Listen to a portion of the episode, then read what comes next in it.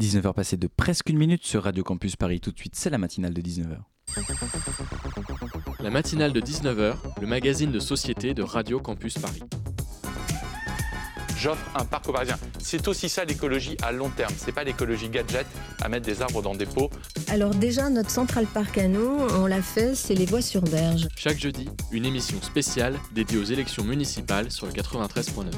Je vous annonce ce 4 septembre que j'ai décidé d'être candidat à la prochaine élection du maire de Paris. Les élections municipales sont le scrutin qui attire le plus grand nombre d'électeurs aux urnes après les présidentielles, ou qui suscite le moins d'abstention selon la façon dont on voit les choses. Et pourtant, les dernières municipales en 2014 ont enregistré que 63% de participation au premier tour, un taux d'abstention record.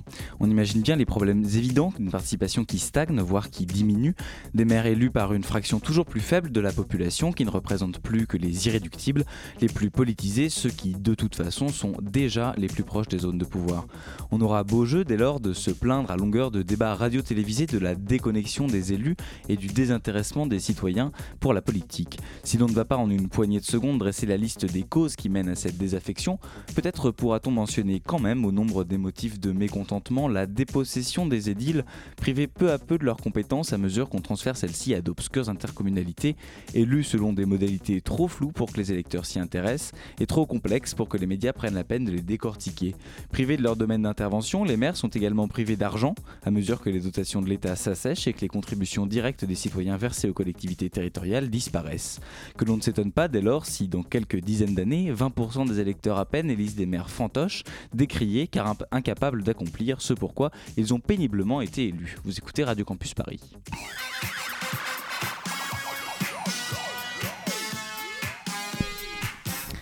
Bonsoir à toutes et à tous, bienvenue dans cette deuxième matinale de 19h spéciale consacrée au municipal où l'on vous dit tout chaque jeudi sur les élections des 15 et 22 mars prochains. Nous sommes ensemble jusqu'à 20h pour parler ce soir vie culturelle et vie associative à Paris mais pas uniquement. Et ce soir pour commencer nous franchissons le périphérique pour nous intéresser à Saint-Ouen en Seine-Saint-Denis où la gauche locale semble très loin d'avoir trouvé le chemin de l'unité puisque d'une liste unitaire jusqu'au début de 2019 sont nées trois listes qui se disputent désormais les suffrages des électeurs. Denis Van Cleef, qui conduit l'une de ces trois listes, baptisée à gauche, sera à notre micro dans un instant. Peu après 19h25, nous recevrons Benjamin Gian, tête de liste à Paris Centre pour Parisienne Parisien, le mouvement de Gaspard Ganzer, l'ancien conseiller en communication de François Hollande. À 19h46, Sacha viendra nous livrer sa chronique et enfin conclura cette émission avec notre fine équipe de journalistes qui viendront débriefer ce qui s'y sera dit. Vous avez le programme, mais avant de rentrer dans le vif du sujet, nous sommes partis à la rencontre d'habitants des 5e et 18e arrondissements de Paris pour qu'ils nous disent ce qu'ils pensent des effets de la vie nocturne et des lieux culturels sur leur quartier. J'habite désormais dans les Hauts-de-Seine et je suis dans une ruelle où il n'y a aucun bruit, donc euh, non, tout va bien. Mais j'habitais dans le 18e arrondissement où il y avait beaucoup de bruit.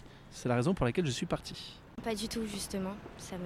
C'est très très calme. J'habite euh, dans le 16e et euh, parfois c'est un peu mort en fait. Paris, l'intérêt, un peu l'intérêt d'habiter à Paris, c'était justement qu'il y avait beaucoup de choses culturelles. Quoi. Il aurait plutôt tendance à disparaître les lieux culturels.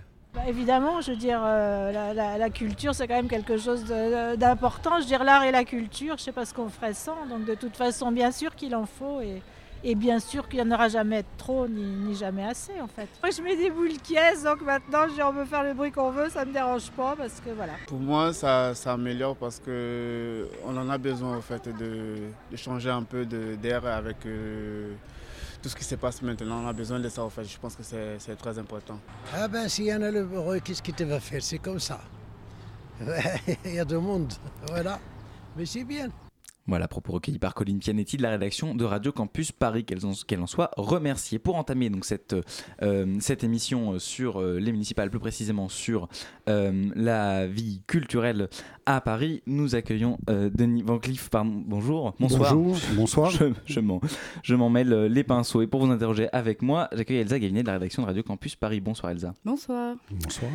Alors, pour commencer, euh, avant d'en venir euh, un peu au fond de, vos propositions pour, euh, la, vie, culturelle en particulier et puis, de manière plus générale, parlons de cette liste qui s'appelle À gauche, hein, ça le mérite, le mérite d'être clair pour, Saint-Ouen. Elle est issue donc d'une scission, on le disait tout à l'heure, entre, entre diverses sensibilités qui s'étaient retrouvées à l'origine dans une démarche unitaire qui était baptisée Alternative Saint-Ouen 2020. et le site internet de, d'un, parti qui soutient euh, euh, cette liste euh, a fait état un peu publiquement de, des, des turpitudes, des discordes et des désaccords qui ont traversé cette, cette liste unitaire. Est-ce que vous craignez pas, en étalant un peu en place publique ces, ces désaccords, d'ouvrir un boulevard en fait à William Delannoy, qui est, qui est le maire UDI de, de Saint-Ouen depuis 2014 Alors, un, boulevard, non, je ne pense pas, puisque le maire euh, actuel a quand même été euh, très critiqué par euh, un bon nombre d'habitants de Saint-Ouen. Il faut dire qu'il y est allé quand même relativement fort avec les habitants. Il a augmenté dès son arrivée les impôts locaux de 45%. Il a baissé de 82%, et ça fera partie du sujet d'après, 82% euh, les budgets alloués aux associations culturelles. Il a fermé main-d'œuvre. Il a euh, expulsé. euh, des centaines de familles euh, du logement social. Euh, il a ouvert euh, largement les portes de notre ville aux promoteurs immobiliers qui ont fait flamber le prix du foncier. Donc je pense qu'il y a un, fort rejet de William Delannoy. Est-ce que, est-ce que justement, c'est pas face à une telle situation, si vous présentez la situation comme une aubaine pour la gauche face à un maire qui serait décrié, pourquoi se diviser? Pourquoi rater une chance euh, incroyable euh, de reprendre la mairie de Saint-Ouen, bastion communiste jusqu'en 2014 euh, et, et- et voilà, et pourquoi, pourquoi se diviser et manquer cette chance, ou en tout cas risquer de la manquer? Après ça, j'ai envie de vous dire, il faudrait poser la question à, à ceux qui sont partis du rassemblement. Nous, on a commencé le rassemblement dont vous parliez, Alternative 2020, en décembre 2018, en disant qu'il fallait que l'ensemble de la gauche euh, se rassemble et sur la- se rassemble sur la base d'un projet euh, co-construit avec les habitants de Saint-Ouen. Donc euh, Alternative 2020, j'étais un des animateurs de ce mouvement et on a élaboré un projet avec 120 habitants qui se sont impliqués dans des- ateliers citoyens, dans des ateliers participatifs. Et puis voilà, on a travaillé tout au long de l'année 2019 jusqu'à ce que euh, un autre mouvement qui s'est appelé l'appel du 30 septembre euh, vienne euh, à la rencontre de, de ce mouvement-là et de ces deux de ces deux mouvements citoyens, on va le dire comme ça, est né Soutenu par des partis politiques, hein, Oui, quand même. Absolument. Donc, vous êtes soutenu par le PC, la France Insoumise, Génération. Non, c'est beaucoup plus compliqué que ça. En fait, au départ, Alternative 2020, c'est un mouvement citoyen. Très vite, Génération rejoint Alternative 2020, puis un peu plus tard, le Parti communiste. À partir de là, on invite l'ensemble des collectifs citoyens et des partis de gauche à se réunir et à se rassembler pour discuter. Donc tous les partis de gauche viennent, sauf la France Insoumise. Et la France Mais- Insoumise lance l'appel du 30 septembre. Euh, donc voilà, il y a un nouveau mouvement qui se crée, un nouveau rassemblement qui se crée autour de la France Insoumise euh, à l'appel du 30 septembre. Et moi, je n'ai de cesse de, de continuer à hum, clamer le rassemblement. Et donc il y a un rapprochement entre Alternative 2020 et l'appel du 30 septembre qui donnera naissance le 12 novembre à, au printemps où là, il y a euh, bah, à la fois la France Insoumise, à la fois le Parti communiste, à la fois euh, une partie de Génération, à la fois une partie des Verts, enfin voilà. Mais c'est là, c'est là qu'il y, a un- il y a un flou. euh, il y a, pardonnez-moi, mais il y a un flou pour les électeurs. Vous, vous nous racontez, et je comprends que ce soit, que ça puisse être compliqué, qu'il il puisse y avoir beaucoup de voilà, de, de, de divergences de vues, de, de motifs aussi avouables ou d'autres non. Mais un électeur euh, qui a une sensibilité plutôt proche de la vôtre, euh, euh, qui se dirait, euh, je voudrais voter pour, pour une liste de gauche. Bah- ça, ça, ça le, ça- ça- c'est peut-être de nature aussi à le, à le repousser, à le, à le- à le faire aller ailleurs, ou en tout cas, ou alors à le faire s'abstenir de voter. Bah, Après, nous, le mouvement qu'on mène là à gauche reste un rassemblement assez large. Quand euh, après, bah, l'ancienne maire, Madame Rouillon, fait une liste, elle, euh, la France Insoumise fait une liste, elle, le Parti Socialiste fait une liste, lui, et nous, on reste un rassemblement qui regroupe des collectifs, des partis politiques différents. Euh, donc voilà, après, nous, on, on continue à tendre la main à, à tout le monde en disant, bah, nous, on reste dans la dynamique du rassemblement. Donc rejoignez ce rassemblement pour que la gauche puisse l'emporter. Voilà, après, bah, chacun a pris ses responsabilités pour des raisons qu'il leur appartiendrait de- d'expliquer. C'est pas à moi d'expliquer pourquoi ils ont voulu partir seuls, mais voilà, c'est la réalité aujourd'hui. Effectivement, l'union de la gauche dans des élections comme ça, euh, municipales, c'est assez caractéristique, euh, est souvent en échec depuis au moins une décennie. Euh, là, il y avait quand même une volonté en septembre, dans cet appel du 30 septembre dont vous avez parlé, de faire une liste commune. Et euh, effectivement, là où ça commence à s'accoincer, c'est pour élire la tête de liste, Hmm. décider qui il sera. Tout à fait. Pourquoi ne pas avoir organisé un système équivalent à des primaires De simplement pouvoir voter?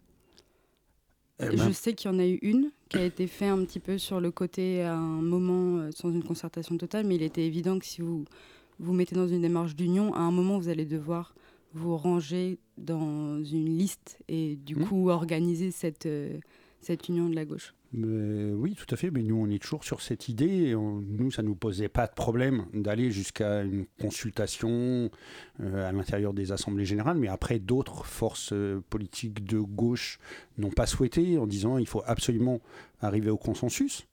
Donc, euh, bah, nous, on a joué le jeu, on a dit bah, allons-y, tentons de trouver le consensus. Et puis après, un certain nombre de ces forces politiques ont fixé des lignes rouges qui était de dire il faut pas que ce soit quelqu'un d'encarté. Donc bah, très bien, il se trouve que moi je ne suis pas encarté, Euh, mais il trouvait que ça pouvait pas non plus être moi parce que j'aurais été trop proche du Parti communiste parce que je travaille comme salarié à la mairie de Montreuil. Donc après, là, ça devenait quand même un peu plus compliqué et, et du coup, le consensus euh, n'a pas réussi à se faire. Et, et à un moment donné, bah, voilà, certains ont dit, bah, puisque c'est ça, on, on s'en va et on part seul. C'est, encore une fois, il faudrait les interroger eux plus que moi. Nous, on est toujours dans cette dynamique du rassemblement. Et, et- d'ailleurs, il y a, il y a vraiment des gens très très différents, y compris euh, ben voilà, je vous l'ai dit, il y, a, des membres du Parti communiste, des membres de Génération, des membres d'Europe Écologie Les Verts qui n'ont pas l'investiture Europe Écologie Les Verts, puisque euh, Europe Écologie Les Verts a donné l'investiture à la liste du Parti socialiste. Euh, et puis après, bah, il y a tout un tas de collectifs, et y compris il y a d'anciens socialistes euh, qui ne sont pas à Génération, qui sont sur notre liste. euh, voilà. Et puis il y a beaucoup, beaucoup de citoyens non encartés, mais très engagés sur des combats spécifiques à Saint-Ouen. Je vous ai cité un peu quelques-uns des mauvais coups du maire. Et Bah. donc nous, on a quand même vraiment rassemblé des gens qui se sont impliqués pendant les six ans.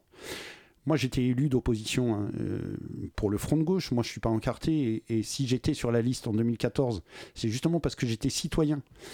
Euh, donc, venir six ans après, me dire que je suis pas un vrai citoyen, moi, ça me paraît un peu bizarre comme raisonnement. Mais là encore, ça appartient à ceux qui, qui, qui défendent cette idée. Euh, mais mais euh, en tout cas, nous, pendant les six années, on était sur tous les terrains pour défendre les habitants de Saint-Ouen. Et, et, mm, bah, après, c'est comme ça, c'est la vie. Il y, a, il y a des gens qui viennent d'apparaître parce qu'il y a des élections. Euh, nous, on n'a pas déserté le terrain pendant six ans en attendant qu'il y ait de nouvelles élections. On était là et non seulement on a combattu les mauvais coups de, de la droite et, et de William Delannoy, mais on a aussi été force de proposition sur des projets alternatifs. Alors justement, euh, vous parliez des mauvais coups, euh, je reprends votre expression de- du, du maire euh, William Delannoy. Une des polémiques qui a été, qui a été, voilà, qui a été un peu médiatisée, c'est l'expulsion de main d'œuvre, un lieu culturel associatif qui occupait donc un lieu, un lieu, un lieu à Saint-Ouen, un, un immeuble à, à Saint-Ouen qui, dont le bail d'occupation a expiré fin 2017 et qui a fait l'objet d'une mesure d'expulsion euh, qui faisait suite euh, à un- une décision judiciaire euh, à l'automne 2019. Depuis, l'association qui gère les lieux a gagné une première bataille judiciaire puisque elle a obtenu sa réintégration dans, dans les lieux au début de l'année. Alors je, suppose que vous l'avez vous l'avez fait sentir. Vous, je suppose que vous vous réjouissiez de cette de cette réintégration. Mais est-ce que et là je me fais un petit peu l'avocat du diable, mais est-ce qu'il est bon de faire de laisser perdurer une situation où le bail ayant expiré fin 2017, euh, des lieux euh, était, euh, était devenue euh, sans, sans droit ni titre et, et, voilà et faisait, peser une situation de, précarité sur les lieux, sachant que en parallèle la mairie se défendait de, toutes mauvaises intentions en disant vouloir reconstruire un conservatoire pour pallier à, à- à l'étroitesse de l'ancien conservatoire de Saint-Ouen, ou en tout cas du conservatoire actuel de Saint-Ouen. Est-ce qu'une mairie euh, qui bah, euh, a reçu le suffrage des électeurs n'est pas aussi en droit euh, de ne pas renouveler des contrats, de changer l'affectation des bâtiments qu'elle qu'elle gère et, euh, et de décider que ben, elle, veut, elle veut construire un conservatoire là où auparavant avait lieu un, avait, avait, enfin, où auparavant était établi un, un lieu culturel, un autre lieu culturel? Bah, D'une part, moi, je ne pense qu'il ne faut pas opposer le conservatoire à main-d'œuvre, main-d'œuvre étant un lieu culturel emblématique. Et je vais faire un petit lien avec ce que vous disiez dans votre édito de début d'émission. C'est-à-dire que oui, le maire a été élu, mais il a été élu par défaut, Enfin, voilà, on va pas refaire l'histoire de 2014. Oui, mais, cet argument, on pourrait, si euh, dans une autre situation, euh, ça c'est un argument qui est, classiquement euh, utilisé par beaucoup de, par beaucoup de, d'opposants, en tout cas dans, dans, plein de situations, au niveau national, au niveau local. Mmh, mmh. Il n'empêche que les règles étant ce qu'elles sont, la légitimité, elle est en tout cas en droit conférée à celui qui a, qui a réussi à à obtenir le suffrage, ne serait-ce que le, le vote qui lui suffit à, gagner la mairie. Non, tout à fait. Sauf que là, par rapport à main-d'œuvre, je pense qu'il y avait euh, tout à fait la possibilité pour le maire de négocier avec main-d'œuvre euh, au moment de l'expiration du bail. C'est-à-dire que main-d'œuvre a été contrainte de signer un protocole d'accord avec la ville en disant que bah voilà il y avait euh, fin du bail et qu'ils allaient partir. Il faut savoir que le maire a toujours été opposé au projet de main d'œuvre. Il a été leur opposition pendant 20 ans. Pendant 20 ans, il s'est opposé à tout ce qui était culturel euh, et singulièrement, il était opposé à main d'œuvre. Voilà, il n'aimait pas ce projet, il avait très envie de s'en débarrasser. Euh, et au lieu de trouver des solutions qui auraient permis à main d'œuvre de d'avoir le temps de trouver euh, des pistes euh, pour poursuivre son activité, peut-être dans un autre lieu. Et puis après, euh, l'idée du conservatoire, c'était quand même cette idée de, puisque j'ai besoin du local pour faire le conservatoire, alors que ce lieu, nous, nous pensons qu'il n'est pas du tout adapté pour y mettre le conservatoire. après, oui, il y a nécessité d'avoir un nouveau conservatoire à Saint-Ouen, mais nous pensons que le lieu main-d'œuvre, d'une part, l'activité est très importante. Il y a énormément d'artistes qui sont en résidence à main-d'œuvre. Il y a énormément d'enfants qui pratiquent une activité culturelle et notamment une école de musique. Il y a des associations qui ont leurs activités à main-d'œuvre. Euh, et puis, c'était aussi un lieu euh, de frottement, si j'ose l'expression, entre euh, culture et citoyenneté. Donc, où il s'organisait beaucoup de débats, beaucoup de conférences, beaucoup de, de rencontres entre l'art, la culture et l'économie sociale et solidaire et des, des, projets, oui, citoyens, des projets de de, rencontres, de débats, de, de, lieux démocratiques. Tout ce que le maire a supprimé en fait pendant son mandat de six ans. Donc au lieu de faire un coup de force et de vouloir à tout prix chasser la main-d'œuvre, je pense qu'il avait tout intérêt, et l'association main-d'œuvre euh, a vraiment tendu la main pour dire trouvons des solutions ensemble, y compris pourquoi pas faire un projet partagé entre un conservatoire et main-d'œuvre, puisque main-d'œuvre abrite des studios de répétition où les groupes locaux peuvent euh, travailler, peuvent répéter. Euh, ça fait partie des cahiers des charges des conservatoires qui très souvent ne mènent pas euh, ce type de projet. Donc il était tout à fait possible d'envisager un, partenariat entre le conservatoire et main-d'œuvre, ce que le maire a tout à fait refusé. Il, il a refusé le dialogue. Enfin, la particularité de ce maire, c'est qu'il n'a jamais endossé le costume de maire et que du coup, il a été contre tout le monde. Il était contre main-d'œuvre, mais il était contre euh, le département, il était contre euh, pleine commune, il était contre, le département qui n'est pas contre euh, l'État, il de sa couleur politique. non, mais il était contre tout le monde. Bon, à part Valérie Pécresse, voilà, et la région où il trouvait quelques et puis la métropole du Grand Paris avec Ollier, mais sinon, il est contre tout le monde. Il, il en est même devenu contre ses propres adjoints l'adjointe à l'agriculture, l'adjoint au sport, euh, l'adjoint euh, euh, Francis Vary, enfin, il y a quand même sept adjoints de sa majorité qui ont démissionné et qui ont créé une liste contre lui. Donc, vous voyez, c'est quand même quelqu'un qui s'est obstiné et vraiment à, à désinguer des projets, et notamment des projets culturels, et le projet de main-d'œuvre encore plus que les autres. Parlons du futur. Beaucoup de choses sont en construction à Saint-Ouen, mm. euh, un quart du territoire, ai-je pu lire. Euh, notamment, parlons du euh, village des athlètes, qui sera mm-hmm. sur la commune de Saint-Denis et Saint-Ouen pour 2024. Je cite encore à l'appel l'extension de la ligne 14, qui se est prévu quand même pour l'été 2020, techniquement. Mm. Je ne sais pas si ça tient toujours. Est-ce que vous pouvez nous parler un petit peu de tous ces projets et de comment vous voyez Saint-Ouen dans le futur? Bah, Oui, ces projets euh, ont d'une part, euh, la municipalité actuelle a quand même peu de peu de lien avec ces projets, puisque la ligne 14 était déjà démarrée depuis longtemps.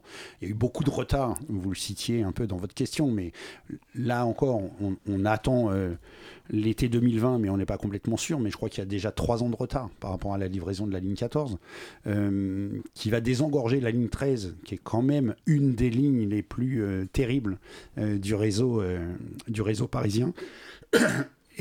Et justement, avec toutes ces nouvelles constructions, on sait déjà que la ligne 14 risque d'être saturée dès son ouverture, puisque voilà, il y a aussi beaucoup de, nouvelles entreprises euh, qui, qui, arrivent sur le territoire de Saint-Ouen et de, de la plaine à Saint-Denis. Il y a l'arrivée du village olympique. Euh, du, campus, du campus euh, hospitalo-universitaire également. Absolument. Dans le Grand Paris Nord. Oui, tout à fait. Euh, donc ça, ce sont des, des, projets immenses, mais là encore que le maire a subi. C'est-à-dire que sur le village euh, olympique et paralympique, euh, c'est sur notre territoire. Le maire n'a participé à aucune des réunions de concertation sur ce projet. Sur le, le projet de Grand Hôpital Nord, nous, on était opposés euh, en tant qu'élu d'opposition, mais aussi les partis de gauche, et qui là, du coup, étaient tous réunis contre le projet de Grand Hôpital Nord. on, annonce pourtant une création de 5400 euh, emplois euh, grâce à l'hôpital? Oui, mais on n'annonce pas la fermeture de 500 lits qui corroborent... mais qui ne sont pas de la compétence de la mairie. voilà, qui ne sont pas de la compétence de la mairie, et qui vont supprimer des emplois hospitaliers. Donc euh, on était contre l'implantation, y compris en plein cœur de ville.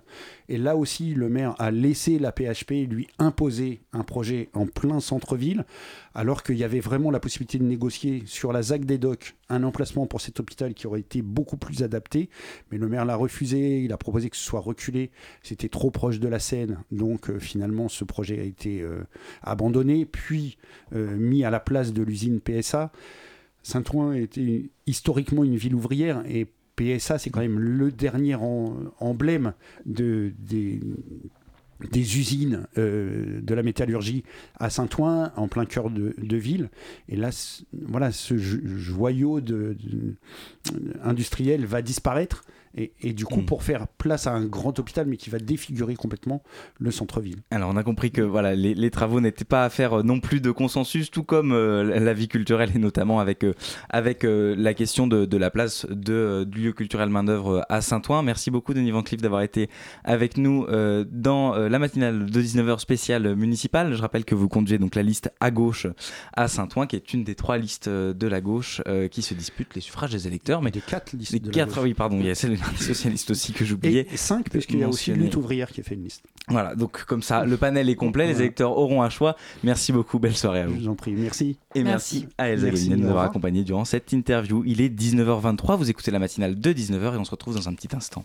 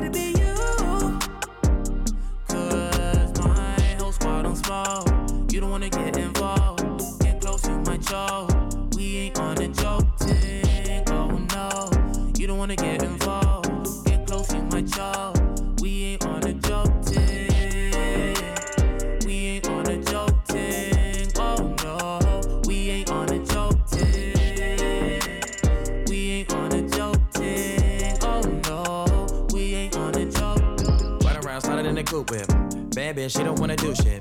Coupe big as fuck like a cruise ship. Yeah, nigga back on his cruise ship. Put her dirty Glock on the yacht. Uh, still acting like I'm on the back. Uh, still get a call from the boys in the pen, putting money on the books when they lack. Rich nigga do it for the children. Wanna talk number talk billions. Phone phone nigga might kill him. Moving at night, sliding I might. Put a nigga where you can't see him. And we might do it for no reason. This our mood on season. Talking like a G, don't believe him.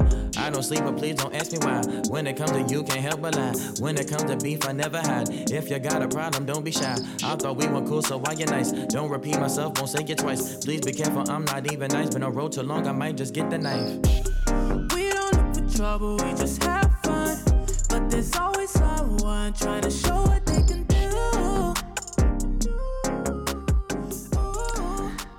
C'était Goldlink et Harry Smith avec Joking sur Radio Campus Paris, 19h25 à l'écoute du 93.9. Vous écoutez la matinale de 19h. Les municipales sur la matinale de 19h. La matinale spéciale euh, municipale 2020, donc sur Radio Campus Paris. Nous sommes ensemble jusqu'à 20h. Au menu ce soir, la culture, la vie nocturne, la vie associative. Et en guise d'amuse-bouche, nous avons demandé à des Parisiens leur avis sur l'état de la vie culturelle dans la capitale et sur les décisions prises à ce sujet par la municipalité. Propos encore une fois recueillis par Colline Pianetti. Ah ben, elle, autorise, oui, oui, elle autorise. Alors suffisamment, euh, comme j'aime la culture, ce n'est jamais suffisant, voilà. Mais euh, oui, oui, oui, oui, là, là où je suis, il y a un espace culturel euh, assez développé. Oui, parce que ça permet aux gens de se rencontrer, de sortir de chez eux. Les associations, si par exemple, il y a une association dans un quartier, tout ça là, il y a des gens quand même, de jeunes, qui viennent souvent passer leur temps, tout ça, peut-être écouter ce qu'on ce qu'on leur propose, tout ça là. Euh, bon, ça fait quand même du bien, quoi. Ça soulage un peu. Euh, le- les attroupements. Non, je trouve qu'il en manque même. On a du mal à jouer euh, dans les concerts, à trouver des, des salles, donc, euh, donc euh, non, je pense qu'on peut encore faire mieux. Il n'y en a jamais assez d'espace culturel. Il en faut de plus en plus. Personnellement, j'y participe pas trop parce que donc, je suis un peu, un peu prise par les cours. Euh, mais c'est vrai que la vie culturelle améliore vraiment la vie euh, parisienne en général. C'est d'ailleurs pour ça que je suis venue à- enfin, en partie à Paris. Ah oui, bien sûr, bien sûr. Puis ça élève un peu l'esprit de tous. galleries, museums, uh, art cafes everywhere, full with art. Uh, people are so nice and kind. I love Paris.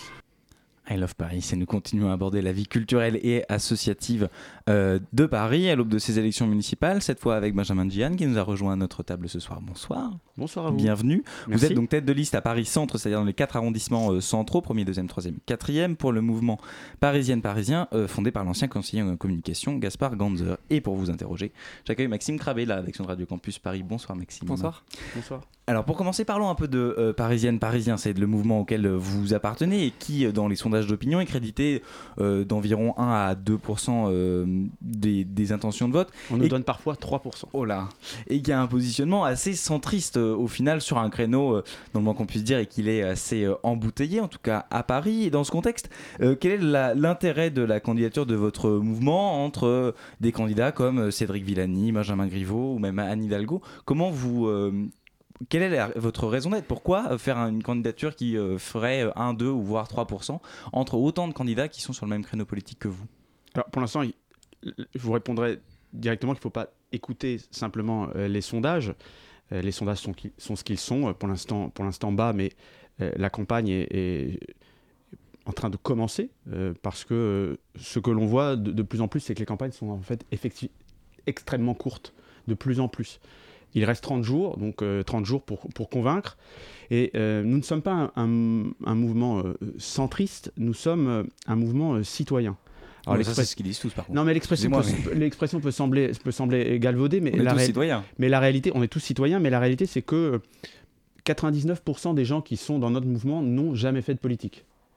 Euh, et euh, nous avons créé un mouvement qu'on appelle un mouvement municipaliste, c'est-à-dire que euh, notre, notre, on s'appelle Parisienne Parisien, donc euh, il y a peu de chances qu'on s'intéresse à d'autres élections. Ça sera difficile d'être candidat à la présidentielle en s'appelant Parisienne Parisien. Et on veut s'occuper de notre ville. En fait, notre pari, c'est que euh, en mettant euh, des gens qui viennent parfois d'horizons politiques différents, ou alors qui n'ont jamais fait de politique, on se dit que le, le bon sens doit pouvoir, doit pouvoir, on doit faire sortir de tout ça beaucoup de, beaucoup de bon sens. Ça fait deux ans qu'on bosse dans tous les arrondissements. Euh, on a plus de 3500 euh, adhérents aujourd'hui sur, euh, sur l'ensemble, l'ensemble des, des arrondissements. On a produit un programme il y a déjà quelques mois de cela. On a été les premiers à, avancer un, programme. Et puis une élection parisienne, c'est une élection qui est à la fois... je dirais, il y a le côté un peu paillette du, du maire ou de la maire de Paris, et puis il y a toutes les élections locales, Parce qu'en fait, c'est 17 élections très éclatées où il faut pouvoir justement coller aux attentes, euh, aux attentes des habitants. Et comme dans euh, plein de petits patelins, euh, souvent, vous savez, il y a des listes où on barre le nom des gens en disant on veut simplement que ce soit les gens les plus compétents qui, qui puissent présider au, au... Subjectif la compétence ton politique Bah, en fait, non, parce que quand vous, euh, quand vous regardez un peu euh, une élection locale, en fait, vous, vous votez pour des gens que vous connaissez. C'est euh, la, personne responsable d'une association, c'est euh, le parent d'élèves engagé, euh, des gens que vous connaissez en fait. C'est ça l'enjeu d'une élection municipale, c'est que des individualités puissent, puissent justement servir leur ville. Benjamin Diane, dans l'opinion le 30 août 2019, vous déclariez à Paris non au match Hidalgo-Griveaux, inventant un troisième vote. Ce troisième vote, il a un nom et il s'appelle Rachida Dati, qui talonne Anne Hidalgo dans les sondages. Est-ce que vous pensez toujours pouvoir créer la surprise aux élections municipales? Alors je vous corrige, mais gentiment. Je n'ai pas parlé de, de troisième vote, j'ai parlé de troisième voie. Une troisième voie, c'était effectivement une, un, euh, un positionnement nouveau euh, qui serait euh, justement ce positionnement citoyen, c'est-à-dire que on refusait en fait le fait de se faire confisquer l'élection. Souvent, vous savez, pour les élections, on dit aux Françaises et aux Français de répondre à autre chose qu'à la question. Aux européennes, on dit envoyer un message national au président de la République. Au régional, on dit pareil, envoyer un message national. Au présidentiel, on dit envoyer un message pour tous, pour qu'ils aillent tous se faire voir. Nous, on est parti du principe qu'aux élections municipales, il fallait envoyer un message local. Il fallait que les citoyennes et les citoyens puissent répondre véritablement à la question qui leur était posée, c'est-à-dire qu'est-ce qu'ils veulent pour leur ville? Qu'est-ce qu'ils veulent pour leur ville C'est qu'est-ce qu'ils veulent pour leurs écoles, qu'est-ce qu'ils veulent pour leur, pour leur voirie, qu'est-ce qu'ils veulent pour leur sécurité, qu'est-ce qu'ils veulent pour leur propreté, qu'est-ce qu'ils veulent pour la culture. Je crois qu'on va en parler, Eh ben, euh, justement. on va en parler t- tout à l'heure. Justement. Voilà, c'est ces questions-là qu'on a voulu Mm. mettre en- au, au cœur, au cœur euh, du, débat, du débat démocratique, qui est un, un débat passionnant parce que euh, les élections municipales, c'est les élections du faire. Bien sûr, On mais va alors voilà. pour- Mm. par rapport au faire, euh, venons-en à votre, à votre programme, hein, qui, est, qui est donc sur votre, sur votre site internet. S'agissant de la culture, la proposition phare est presque unique, j'ai envie de vous dire, euh, qu'on trouve en matière de culture, c'est le renforcement de l'éducation artistique à l'école et au périscolaire. Est-ce que, alors on peut, euh, on peut s'accorder sur, euh, sur cette mesure dont je doute qu'elle soit vraiment clivante, mais est-ce que, au final, est-ce que ce n'est pas réduire la culture à un âge très limité, hein, puisque la, la, compétence de la ville de Paris s'arrête à la fin du collège, donc ça, ça limite un petit peu le- les, les publics, et ce n'est pas réduire la question de la culture à la question de l'éducation. Est-ce qu'on ne peut pas concevoir la culture hors des écoles et hors des enfants? Bien évidemment, il faut, il faut aller beaucoup plus, beaucoup, plus, beaucoup, beaucoup plus loin que la simple question, euh, question scolaire. Mais la question scolaire est centrale quand même, parce que c'est euh, c'est au niveau de l'école que euh, on, a, on a ce que j'appelle l'école du spectateur. C'est-à-dire qu'il faut euh, encourager l'enfant à aller vers à la fois la découverte de la création, mais la pratique artistique. Effectivement, le temps scolaire, euh, tout ce qu'on a fait avec les activités périscolaires, sont un temps euh, très privilégié pour, euh, pour cela. Mais on ne peut pas s'arrêter effectivement à cela. Il faut penser la culture plus, euh, plus, euh, plus, plus largement. Alors, je ne sais pas ce que vous avez vu dans notre programme. Vous n'avez vu que cette, euh, que cette mesure-là, mais peut-être que vous avez regardé un abstract de notre, de notre programme parce que. Je suis allé sur votre, votre site internet, j'ai téléchargé le. Voilà, ah oui, vous avez, dû voir, dire, vous avez euh, dû voir le, le- le docu- le document, euh, le document ré- récapitulatif, mais en matière de culture, on propose, on propose euh, diffé- différents dispositifs. Donc il y a effectivement euh, là, l'éducation artistique chez les enfants qui, je, vous le concède, n'est pas véritablement une mesure clivante, puisque tous les candidats vont se retrouver sur cette question. Mais hors des. euh, Voilà. les- tous les publics qui sont éloignés de la culture, vous faites quoi pour ces publics Alors, il y a les, les- les pu- les publics éloignés. Je vais vous dérouler un peu le, le- le- le programme. Il y a euh, la première injustice euh, en matière de, de- de- de culture, c'est qu'il y a beaucoup d'équipements municipaux euh, qui sont euh, finalement peu accessibles. Peu accessibles parce qu'il n'y a pas assez de place ou peu accessibles en termes horaires. Premier exemple, les conservatoires. Les conservatoires de musique à Paris, il y a un vrai scandale autour de la pratique, la pratique, pratique artistique dans les conservatoires, puisque tous les ans, il y a un taux de rotation qui est l'ordre de 10%. C'est-à-dire que quand vous êtes en conservatoire, vous avez théoriquement la chance d'y rester. Mais quand vous voulez rentrer en conservatoire, je crois que sur euh, un tiers simplement des demandes, des demandes sont, euh, sont, sont, sont pourvues. C'est-à-dire que deux enfants sur trois euh, qui veulent euh, pratiquer un instrument de musique à Paris se voient, euh, ont une réponse non, une réponse il faut chasser non. les enfants qui sont dans les conservatoires pour faire mettre Non, ceux qui n'ont pas pu. Non, il faut ouvrir d'autres conservatoires. Nous, ce qu'on propose, c'est de créer 3000 places nouvelles de conservatoires. Et puis surtout, revenir sur cette, sur cette mesure qui est terrible, qui est celle du tirage au sort. Vous imaginez que aujourd'hui, les gamins à Paris, quand ils veulent pratiquer de la musique, eh bien, on les tire au sort. C'est-à-dire que, un peu comme une lettre au Père Noël, ils demandent est-ce que je vais pouvoir enfin euh, rentrer au conservatoire cette année? Et effectivement, quand vous n'avez pas accès au conservatoire municipal, eh ben, la pratique euh, instrumentale elle devient beaucoup plus chère parce que c'est les cours, euh, les cours privés qui, sont, qui, sont, qui sont plus chers. Et puis il y a le deuxième aspect, la question, nous on veut réfléchir beaucoup sur la question des horaires. Il est anormal que dans une ville comme Paris, euh, vous n'ayez pas accès aux bibliothèques. Les bibliothèques, c'est un lieu magnifique de culture.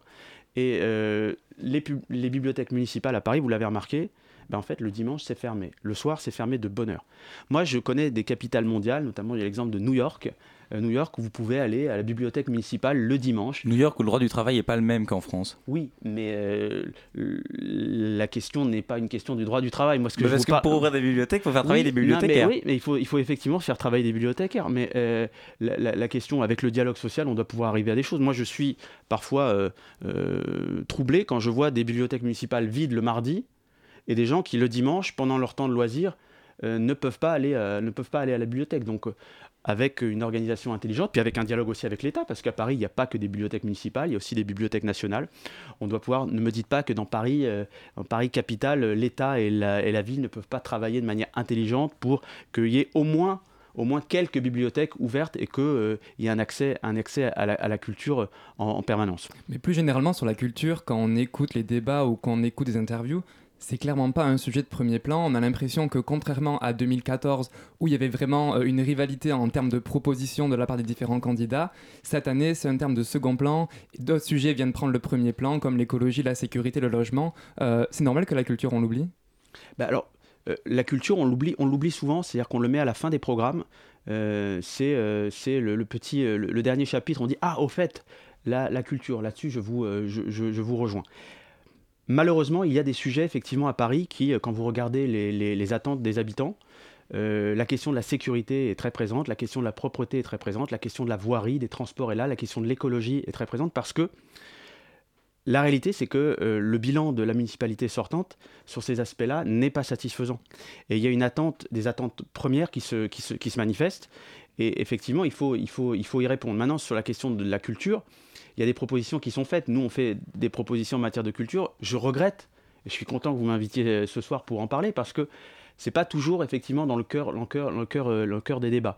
Alors que Paris est une ville, est une ville culturelle, une ville où euh, qui a beaucoup attiré, une ville où il y a une énorme, il y a une effervescence d'offres culturelles, mais il y a aussi de grandes difficultés en termes de, création, de jeunes artistes, euh, d'émergence. euh, Est-ce qu'on arrive à garder, euh, des festivals? On a perdu, le festival de, cinéma à Paris, on a perdu le festival des séries à Paris. Ces dernières années, quand on regarde le bilan, il y a beaucoup de cinémas, de, ci- de indépendants qui ont fermé. Quand on regarde le, bilan culturel de la ville de Paris euh, ces dernières années, il n'est pas satisfaisant. Mais alors justement, euh, un autre aspect de la, vie, vous parliez des festivals, et si on élargit un peu la question, on arrive à la question de la, vie nocturne et de la vie euh, aussi, qui fait partie de la vie culturelle. On est dans une, dans une ville où euh, le, dernier métro, quand c'est le week-end, passe à 1h30 du matin, et euh, quand c'est pas le week-end, passe euh, un peu avant, à minuit et demi. Euh, comment est-ce qu'on fait, dans une ville aussi, où euh, il y a régulièrement des, euh, des, euh, des contradictions entre ce que souhaitent, euh, peut-être, on l'a entendu dans le micro-trottoir, ce que souhaitent des habitants euh, voisins de lieux euh, culturels qui peuvent être bruyants, et euh, les nécessités de la vie nocturne? Comment vous, vous feriez, si vous arriviez à la mairie de Paris, pour concilier ces attentes qui semblent contradictoires, et quelle vous semble la vie nocturne qu'il faut aux Parisiens quand on regarde comment la vie nocturne a évolué ces, dernières années, on se rend compte qu'il y a deux vies nocturnes à Paris. Il y a une vie nocturne, et malheureusement, hein, qui s'est clivée entre euh, une, vie, une vie nocturne euh, pour les plus aisés, où vous pouvez sortir euh, facilement dans des, institutions culturelles, des grands clubs prestigieux. Vous pouvez faire la fête euh, quand vous avez beaucoup d'argent, et quand vous avez moins d'argent, euh, c'est plus difficile de, de, de, de, sortir à Paris. Et effectivement, il y a cette contrainte horaire, c'est-à-dire que une heure et demie, tout ferme. Euh, nous, ce qu'on propose, c'est effectivement euh, le- la circulation euh, des métros la nuit. parce Alors que- ça, justement, c'est intéressant, parce que Bah oui. la mairie de Paris n'a pas la compétence sur le métro parisien. Alors, ça, c'est la, pas la compétence ça, exclusive. Ça, c'est l'énorme légende qui circule comme quoi, vous savez, c'est toujours facile de se défausser de ses responsabilités en disant je ne peux pas. Mais justement, moi, je crois, la je question pense- en fait que je, vous pose, que, ouais, c'est comment vous faites moi, je maire de pense- Paris Je ou pense comme que quand Paris on, Centre quand on est maire de pour, Paris, euh, quand on est maire de Paris, on a des pouvoirs. D'abord, quand on est maire de Paris, on contribue pour plus de 45% du financement des transports publics parisiens, à côté de la région. Mais ne me dites pas que le maire ou la maire de Paris, quand euh, il est assis ou assise à la table euh, de cet organisme régional euh, Île-de-France Mobilité. ouais, ouais, Île-de-France Mobilité, alors, il est très jargonnesque, mais Île-de-France Mobilité qui s'occupe des transports, que le maire ou la maire de Paris n'a pas son, son- son mot à dire. Et puis, il faut savoir ce qu'on veut. Est-ce que, euh, est-ce qu'on veut Alors, on parle de la réduction de la voiture, mais d'un autre côté, on n'offre pas euh, les moyens en transport public. Il faut véritablement mener cette révolution des transports publics et en particulier le week-end pour qu'on puisse sortir, sortir, euh, sortir, euh, sortir en permanence. Maintenant, il y a une question. Il y a une question des horaires. En fait, on dit souvent que les Parisiens, les Parisiens sont pas des bonnets de nuit. C'est-à-dire que quand on vit dans une grande ville, on accepte le bruit. Il faut simplement réfléchir beaucoup plus sur les rythmes de la nuit. Il y a des choses que on tolère le vendredi, le samedi, et qu'on tolère moins le mardi. Moi, je suis élu euh, des arrondissements centraux, euh, aujourd'hui élu du 3e arrondissement, un arrondissement où on sort. Et, effectivement, il faut euh, réfléchir à comment est-ce qu'on articule, on articule cette vie, euh, cette vie nocturne. Moi, je suis pour que euh, les vendredis, les samedis soirs, on puisse sortir beaucoup plus que, euh, que- qu'en semaine. Mais tout ça, c'est une intelligence à mettre en place. Et moi, qui suis un élu, un élu local, je sais qu'il y a beaucoup d'intelligence. Vous savez, les, les Parisiennes et les Parisiens, ils sont pas fous euh, parce qu'ils sont à la fois habitants, mais ils profitent aussi des cafés. Donc, euh, ils savent qu'il faut trouver, euh, trouver un juste, équilibre. Vous parliez de transport nocturne, voiture, tout ça s'inscrit dans une grande problématique qui est celle de l'écologie. Est-ce que c'est pas un peu le concours de plantage d'arbres entre les parties? C'est le concours des plantages d'arbres, effectivement, et même du plantage, puisque je crois que la, la maire sortante a proposé euh, 170 000 arbres. Alors il y a eu un Et un arbre par petit oui, parisien. mais il y a eu, naît. il y a eu un, il y a eu un, un, un- un- un candidat euh, qui a eu l'esprit, l'esprit bon en mathématiques, je crois, puisqu'il a calculé qu'il fallait planter 80 euh, arbres par, euh, par jour pour atteindre les 170 000 arbres. Effectivement, l'écologie, elle est, elle est, elle est, elle est, aujourd'hui, centrale, mais il ne faut pas non plus raconter n'importe quoi, n'importe quoi aux, aux Parisiens. Moi, je crois qu'il y a surtout un, grand travail plutôt que de, plantage. Il faut euh, déjà débitumer beaucoup de rues. Euh, on se rend compte que, euh, je parle, l'exemple que je connais dans le centre de, de Paris, il y a plein de petites rues qui finalement aujourd'hui sont euh, bitumées, bétonnées, où on pourrait, euh, on pourrait chasser, chasser, chasser, le, chasser le béton. Moi, il y a l'exemple de Beaubourg, le parvis de Beaubourg me paraît complètement fou, cette marée, cette marée de pierres autour, euh, qui, qui, il y a 40 ans euh, se justifiait, mais aujourd'hui il faut complètement changer. Donc j'ai proposé un, un projet justement euh, pour, pour verdir Beaubourg. Il y a le- Ça va augmenter la dette de la ville de Paris que vous voulez euh, réduire, que vous trouvez signe de mauvaise gestion. C'est les mots de votre euh, programme, la dette de la ville de Paris. Bien Très sûr. rapidement parce qu'il ne reste plus de Ouais. temps. Bah, la- la- alors c'est un sujet qui est un, peu, un plus, un peu aride. Oui, bien mais sûr. effectivement, une dette, c'est une question, euh, une bonne gestion de la ville, c'est une question de, il y a les rentrées d'argent, les sorties d'argent.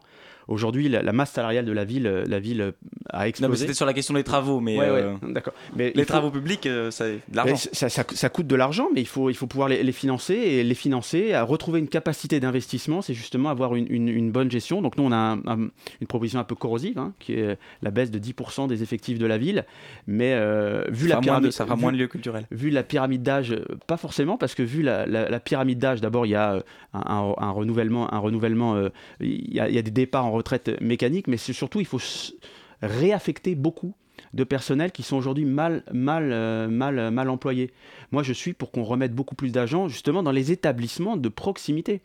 Il est anormal qu'il y ait 250 personnes euh, au secrétariat général de la ville, 250 personnes à la direction de la communication. C'est un autre, c'est un autre débat. Non, On- ouais, mais, on mais vous savoir où est-ce qu'on met les fonctionnaires de la ville, c'est en termes de. Vous me parliez tout à l'heure de, de l'accès à la culture et de la proximité. euh, savoir où est-ce qu'on met les fonctionnaires de la ville, c'est un sujet très important. Très bien, merci beaucoup Benjamin d'avoir euh, été avec nous et d'avoir partagé euh, euh, plusieurs de vos, de vos propositions euh, sur l'antenne de Radio Campus Paris. On rappelle que vous êtes donc euh, tête de liste euh, pour Paris Centre, les quatre premiers arrondissements euh, pour le mouvement euh, parisienne parisien.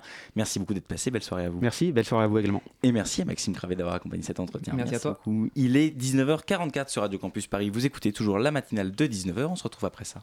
Ça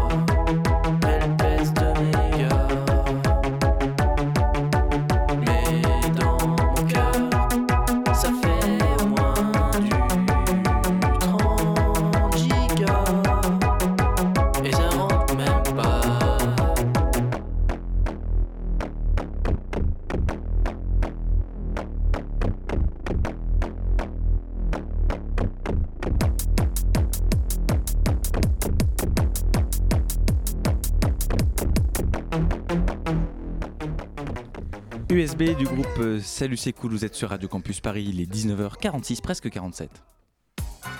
Chaque jeudi, une émission spéciale dédiée aux élections municipales sur la matinale de 19h de Radio Campus Paris. Et l'on a parlé vie nocturne, beaucoup de choses ont été dites, hein, mais finalement peu de conseils ont été donnés. C'est donc l'heure d'écouter les bons conseils que l'homme que vous pouvez, de l'homme pardon que vous pouvez retrouver bah, nulle part puisqu'il n'a pas de, de spectacle. C'est Sacha Aaron. Bonsoir. Bingo Hugo, salut les prolos. Euh, 19h47, c'est donc l'heure pour moi de vous parler du meilleur moment de la journée, à savoir la nuit. Euh, la nuit, tout est permis. La nuit, il n'y a pas d'ennui, ok, mais attention, petit emoji warning. Si la nuit est évidemment une rivière où coulent les rêves, elle est aussi une mare boueuse où les soucis peuvent lâcher un flot. Allez, pour vous aider à y voir plus clair là-dedans, je vous ai fait ma petite bucket list des meilleurs soucis qu'on rencontre la night. Euh, ce récit que je vais vous livrer est tiré de mon propre livre paru en 2017 aux éditions Plomb, qu'on retrouve désormais en format pocket. La nuit, c'est pas tous les jours. Quentin Mouchet m'aide à l'écrire, réalisation, c'est une Lebras. Ouais. Allez, primo de mes soucis, les rêves, bah oui, parfaitement placés entre deux journées. La nuit est un moment idéal pour entreprendre bah, ses rêves. Les rêves sont souvent injustes ou très approximatifs, parfois même on s'en souvient mal. Donc à l'heure du multi-écran et bientôt de la 5G, mon conseil, Hugo, c'est rêver moins, mais rêver mieux. Euh, et surtout, rêver plus grand. Rêver plus grand, mais pour autant, ne venez pas nous faire chier avec vos lubies nocturnes que vous avez décidé de nommer projet. Euh, ouais, euh, tu sais, Fotilio, c'est parti d'un rêve que j'ai fait où je me suis dit que bah, chacun avait droit à un fauteuil confortable, euh, mais plus disruptif, tu vois. Du coup, tu peux le connecter à ta Apple Watch et il te fait des massages en fonction. Enfin, voilà, calmoche chômeur, tu t'es juste assoupi sur un fauteuil massant chez Nature et Découverte, ça va bien se passer. Du coup, comment savoir si vous avez fait un bon rêve? Ben, un bon rêve, Hugo, c'est simple. C'est un rêve que, qu'on garde pour soi. Bref, faites des rêves, mais faites pas chier. Souci numéro 2 de la night, évidemment, l'entrée en disco club. Vous avez l'habitude, et oui, parfaitement. Euh, parfaitement placé entre deux journées, la nuit est un moment idéal, pam pam pam, pour se rendre en boîte de nuit. Conseil fastoche, toujours entrer en- dans une boîte de nuit par la porte de service. Au pire, elle est fermée, mais ça compte pas vraiment comme une recale parce que bah, il vous restera toujours une seconde chance pour, euh, pour passer par la porte d'entrée principale. En revanche, le coup de la porte de service, c'est pas une technique d'amateur, ça se prépare. On applique la règle des 3 C euh, carte Google. Euh, coup de pied, cavale. J'explique pour les wannabes. Carte Google Street, oui, euh, on va faire un repérage sur Google Street View de où se trouve la porte de service, sinon ça ne marche pas. Coup de pied, bah ouais, il y a un moment, faut y aller, franco, quoi. Euh, Si, euh, si on y va, ces portes-là, c'est pas des portes battantes, donc faut y aller. Et enfin, cavale, au moindre bruit suspect, on panique pas. On choisit juste une direction vers laquelle on court très vite et très loin. Idéalement, si son, poste est si son pote est resté un peu derrière dans la course, on n'hésite pas à lâcher un petit « C'est pas moi, c'est lui !» Voilà. Ok. Euh, souci number 3, les capotes. Et oui, parfaitement placé, euh, pareil, entre deux journées. La nuit est un moment idéal pour faire l'amour. Et comment parler de capote sans parler de Mike Horn Bien joué, l'aventurier. Attends, tu vas voir le rapport. L'autre soir, je regarde une émission, histoire vraie. hein. Le mec t'explique que dans son sac à dos, lorsqu'il part solo dans la jungle, il embarque toujours le minimum syndical. Le livre que je lui ai offert, donc la nuit, c'est pas tous les jours. Euh, mais ça, c'est hyper intéressant. Enfin, si, mais pas là. Euh, il prend donc son couteau, une corde et une capote. Alors, autant le couteau, on comprend facilement, tu vois, le mec, on imagine. euh, crevant la dalle, en train de mettre un coup de chasse, un petit animal pour le bouffer. Jusque-là, ok. Tu vois. La corde, pareil, euh, sûrement au cas où un lacet pète ou pour ligoter des prisonniers. Enfin, j'en sais rien, moi, ce qu'il fout dans sa, dans sa jungle. Mais le préservatif, alors là, grand mystère. Bah, en fait, Mike Horn, il te regarde droit dans les yeux, il te dit euh, Condom, c'est la bonne attitude, c'est vraiment très pratique. c'est laborieux, putain. Euh, si je dois stocker pour faire chauffer le haut ou garder mon smartphone au sec quand je traverse un fleuve, Bah ouais, pas con, Mikey, tu mets tout dedans et hop, bah c'est étanche. Mon cul, ouais. En vrai, le mec, c'est juste un gros mytho. Il s'est fait toper il y a 10 piges par sa femme avec une capote dans son sac à dos alors qu'il partait faire une randonnée avec ses potes. Et puis, bah, il s'est collé, euh, il s'est collé le truc, quoi. Et à chaque fois, il part en rando, il doit prendre ses Durex. Bref. Mytho, pas mytho, peu importe. Prenez exemple sur Mikey, toujours une capote dans la poche, c'est pratique. Voilà, on avait dit les 5 conseils au départ, mais Hugo, euh, bah, il n'a pas voulu s'aligner sur le tarot, donc on va s'arrêter là, désolé. Allez, n'oubliez pas de donner un programme à vos nuits, elle le mérite vraiment. Salut les nazes. Merci Sacha, on retiendra rêver moins mais rêver mieux. À bon entendeur. Encore des conseils bien utiles cette semaine, 19h51 sur, Ra- sur Radio Campus Paris. Les municipales sur la matinale de Radio Campus Paris. Alors, on a parlé euh, municipal, on a parlé euh, vie culturelle, on a parlé euh, des programmes des, des uns et des autres, on a parlé conseils aussi pour euh, la nuit. Euh, il est à présent temps de débriefer un petit peu ce qu'on a dit dans cette, dans cette émission. Et pour ce faire, ils sont trois. Maxime Cravé, qu'on a déjà entendu, Nati Sauvet qui nous a rejoint, et Mathieu Picaretta. Bonsoir à tous les trois. Oh, bonsoir. pour Salut. Maxime. Donc moi je compte pas quoi.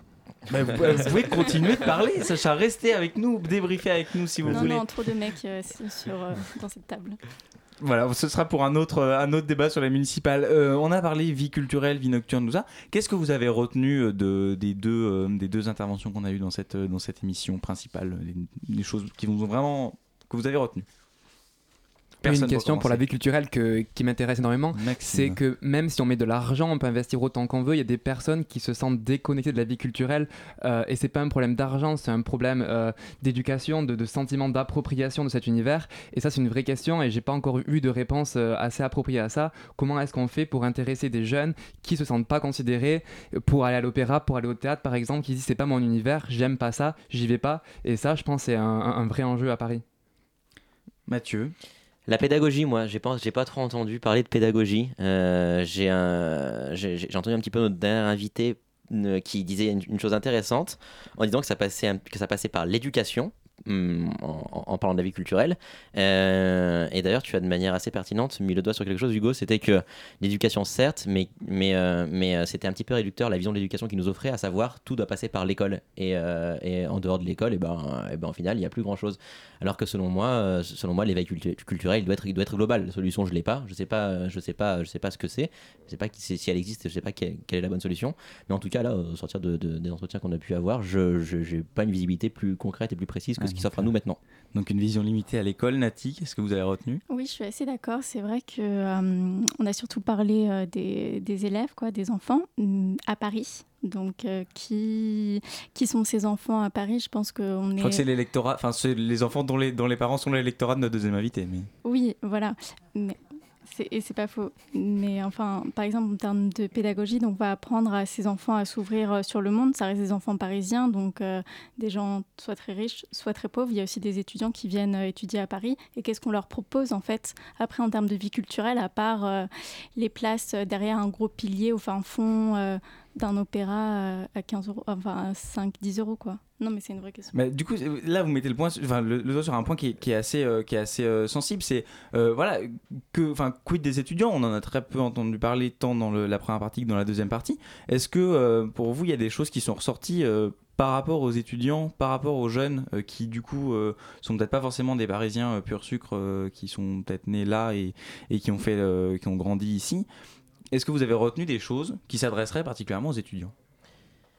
Mathieu. La question des transports, sans doute. Euh, à un moment, il a été évoqué les transports. Et, euh, euh, c'est vrai que c'était assez pertinent l'intervention de notre second interlocuteur qui disait que- qu'à un moment, il, fallait, il, allait falloir, euh, il falloir prendre les, un petit peu le taureau par les cornes et, euh, et arrêter dans une, dans une posture de désaveu et assumer que c'est aussi peut-être à, la municipalité, donc à la ville de Paris, de faire en sorte de proposer des transports, euh, des, transports la nuit, la, nuit à Paris, parce que ça, pour le coup, c'est un, point qui concerne directement les, les étudiants, parce qu'on sait les étudiants, pour des questions de pouvoir d'achat, sont vraiment des usagers des transports en commun. Et c'est vrai que c'est un point qui, qui manque aujourd'hui encore. Un, un- un- une autre opinion sur les, sur les transports ou sur, les jeunes, sur ce qu'on a dit sur les jeunes, peut-être pas, non. Euh, mais, mais plus largement, euh, la, il a été aussi question de, de- des, lieux culturels euh, assez emblématiques comme main-d'œuvre. euh, et là se pose du coup la question des associations. Est-ce que pour vous, il y a des choses qui se dégagent de, de ce qu'on a pu entendre tout au long de cette émission sur le soutien à des acteurs en fait de la vie culturelle, sur qui est-ce qu'on soutient, qui est-ce que Qui est-ce la limite, on finance? Est-ce que pour vous, il y a des choses qui se dégagent de ce qu'on a pu entendre? Après, moi, je pense qu'il y a une vraie question, c'est est-ce qu'on choisit de faire de la quantité et on file une petite somme à, à tous les assos, ou est-ce qu'on se dit on va sélectionner des assos pour investir, avoir des vrais projets qui se mettent en œuvre? Euh, Moi, j'ai pas la réponse à la façon dont il faut procéder, mais je pense qu'il faudrait euh, investir les jeunes dans une réflexion assez générale autour des assos pour qu'ils se rassemblent en fait et qu'on crée des vrais projets, des vraies dynamiques, plutôt que de dilapider de l'argent qui euh, fi- finalement servira à rien. Mais euh, le premier invité, notre premier invité disait que le maire de Saint-Ouen euh, avait tendance à, euh, voilà, à couper tout ce qui était subvention au lieu culturel et qui s'était mis à dos l'intégralité du milieu associatif local. Est-ce que ça, ça vous fait réagir? Est-ce qu'il y a quelque chose de, voilà, du rapport entre les associations et, ou en tout cas le milieu associatif et les pouvoirs publics, en particulier les pouvoirs municipaux, qui, qui transparaît de ce, de ce qu'on a pu entendre?